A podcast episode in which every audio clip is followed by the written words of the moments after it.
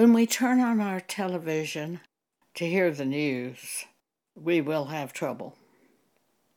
We can watch the television, but you're going to be troubled by the stories on the television.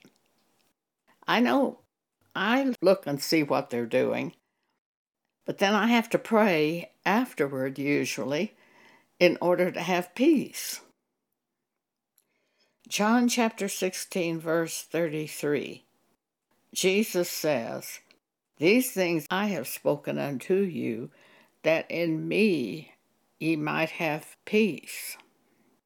In the world you shall have tribulation, but be of good cheer.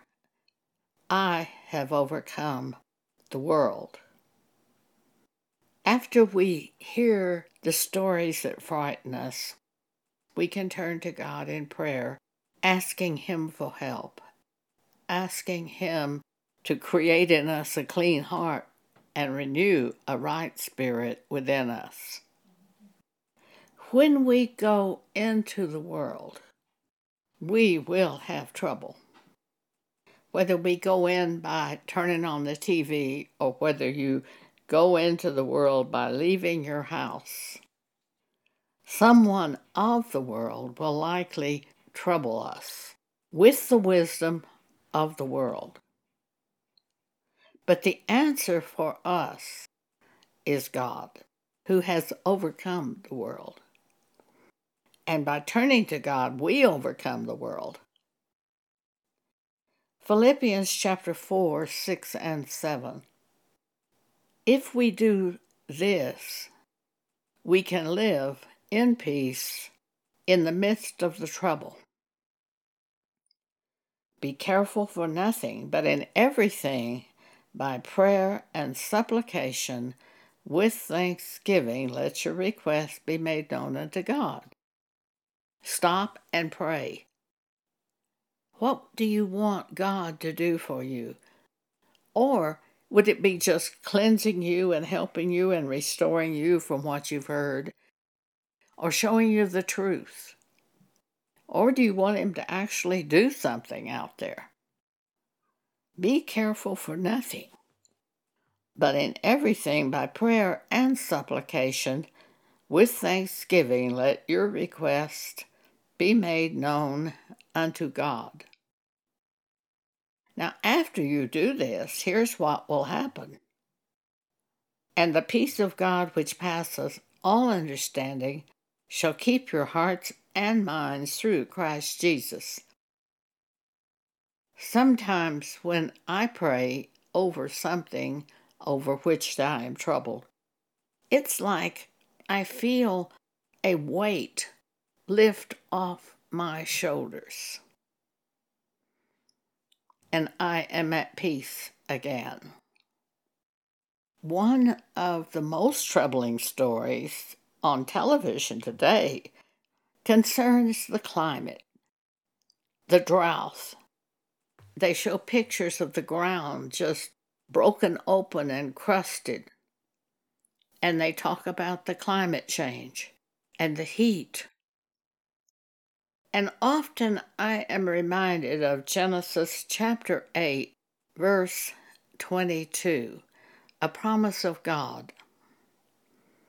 While the earth remaineth, seed time and harvest, cold and heat, summer and winter, and day and night shall not cease. While the earth remains. But in the end, at the very end, the great tribulation comes, and there's an angel that pours a vial out on the sun, and it causes great heat, and it scorches men. But they don't repent, they just curse God for the plague of the heat. So the great tribulation comes at the end, before the world is destroyed. But just know this, God takes care of the church, the real church. Not the apostate church, it will be destroyed. The ones that have cast aside Scripture. But the real church, the ones who are called of God and have followed him and care about Scripture and love the Word of God, God will remove them before this earth is destroyed. He sends his angels to gather the elect. First he raises the dead, but then he sends his angels to gather the elect to join the resurrected and himself in the air. And they are taken to the new heaven and new earth wherein dwelleth righteousness. Matthew 24, verses 29 through 31. Immediately after the tribulation of those days shall the sun be darkened, and the moon shall not give her light, and the stars shall fall from heaven, and the powers of the heavens shall be shaken. Several years ago, God gave me a dream where the earth slipped on its axis. People were terrified. The president and the governments of men and the religious leaders and the scientists were meeting together to see what could be done about this problem. A newsman was reporting it on television, and he got so frightened, he just quit talking, got up, and left the room in the middle of the telecast. Nothing can be done about that. The time comes when the powers of the heaven are shaken. Immediately after the tribulation of those days shall the sun be darkened, and the moon shall not give her light, and the stars shall fall from heaven, and the powers of the heavens shall be shaken. Only God can do that. Verse 30, and then shall appear the sign of the Son of Man in heaven, and then shall all the tribes of the earth mourn. Why will they mourn? They will mourn because they will know this life is over, and they've put their trust in this life. And they shall see the Son of Man coming in the clouds of heaven with power and great glory.